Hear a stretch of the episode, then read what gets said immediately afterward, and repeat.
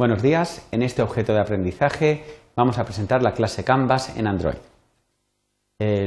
los objetivos van a ser describir la clase Canva utilizada en Android para la representación de gráficos y enumerar los métodos más significativos de esta clase. La clase Canvas representa una superficie donde vamos a poder dibujar, es decir, un lienzo donde se van a presentar eh, figuras geométricas, texto, fotografía, etc. La clase Canvas es almacenada en un mapa de bits, ¿vale? de unas dimensiones determinadas que va a ser colocado en una determinada posición dentro de la pantalla. Para definir un canvas vamos a poder hacerlo a partir de un mapa de bits. ¿vale? En el ejemplo del código se muestra cómo primero creamos el bitmap B con unas eh, determinadas dimensiones, 100% píxeles ¿vale? y un formato de color específico, y luego este eh, bitmap es utilizado para crear el canvas.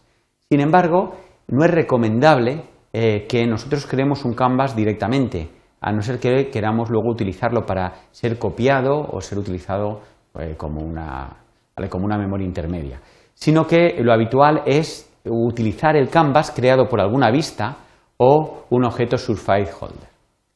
Vamos a poder obtener de alguna manera el canvas adecuado para poder dibujar sobre él a partir de uno de estos objetos mediante eh, el código eh, correspondiente, utilizando el método onDraw de la clase view para obtener el canvas de una vista y utilizando surface holder eh, que nos va a devolver el canvas que en ese momento se está utilizando.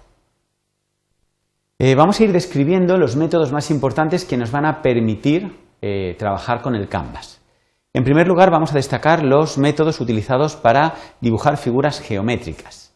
Tenemos, por ejemplo, draw circle para dibujar un círculo, draw oval para un óvalo, draw rect para un rectángulo, draw point para dibujar un punto y draw points para dibujar una serie de puntos. Eh, estos son solo algunos de los métodos más eh, destacados. Existen algunos más que pues, no, consideramos conveniente resaltar aquí. También podemos dibujar líneas y arcos, por ejemplo, draw line para dibujar una línea o draw lines para dibujar una serie de líneas, draw arc para dibujar un arco y un arco de circunferencia en este caso, y draw path para dibujar eh, un, trazado que ha sido previamente eh, definido en un objeto de la clase path. También podemos dibujar texto sobre el canvas utilizando los métodos drawText para dibujar simplemente un texto, drawText on path para dibujar un texto que sea escrito siguiendo un trazado previamente definido. Podemos dibujar un texto sobre una onda o a través de una circunferencia.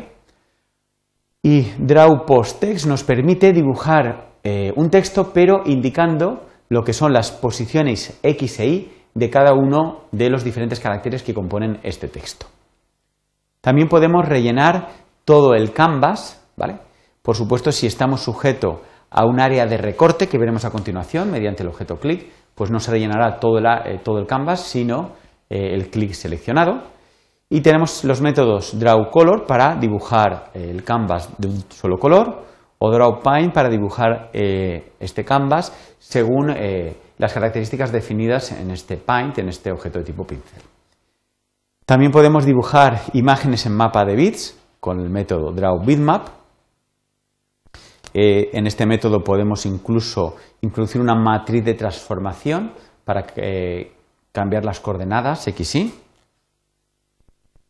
y digamos, como opciones pues, eh, más sofisticadas, vemos cómo un canvas puede definir un clic, ¿vale? o lo que es lo mismo, un área de recorte, de forma que todo lo que esté fuera de, esta área pues, no va a ser representado. Podemos definir este clic eh, como un rectángulo, click rect, como una región, click region, o como un path, click path.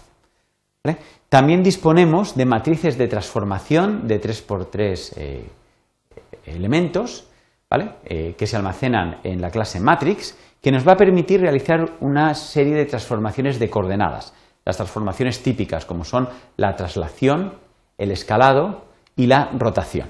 Los métodos necesarios para manipular estas matrices son getMatrix y setMatrix para eh, obtener la matriz de transformación o asignarla. Con el método concat me permite concatenar varias matrices de transformación una detrás de otra cuando quiero hacer varias transformaciones consecutivas. Y ya tenemos métodos específicos como es translate, scale, rotate y squeak para, eh, de alguna manera, eh, definir la transformación que me interesa, bien de traslación, escalado, rotación o inclinación, según eh, pues, mis intereses sin la necesidad de dominar, digamos, la definición de pues, estas matemáticas que pueden resultar un poco complejas. Podemos definir estas matrices directamente definiendo una operación de traslación, de escalado, etc. Como conclusiones de esta presentación, pues hemos presentado la clase Canvas y hemos enumerado los métodos más importantes para trabajar con ellas. Destacamos cómo eh, dibujar eh, figuras geométricas como líneas, arcos, etcétera, cómo podemos representar tanto texto como imágenes, cómo podemos crear un área de recorte y cómo podemos utilizar una matriz de transformación de coordenadas para que los gráficos pues, queden según nuestros gustos. Muchas gracias por su atención.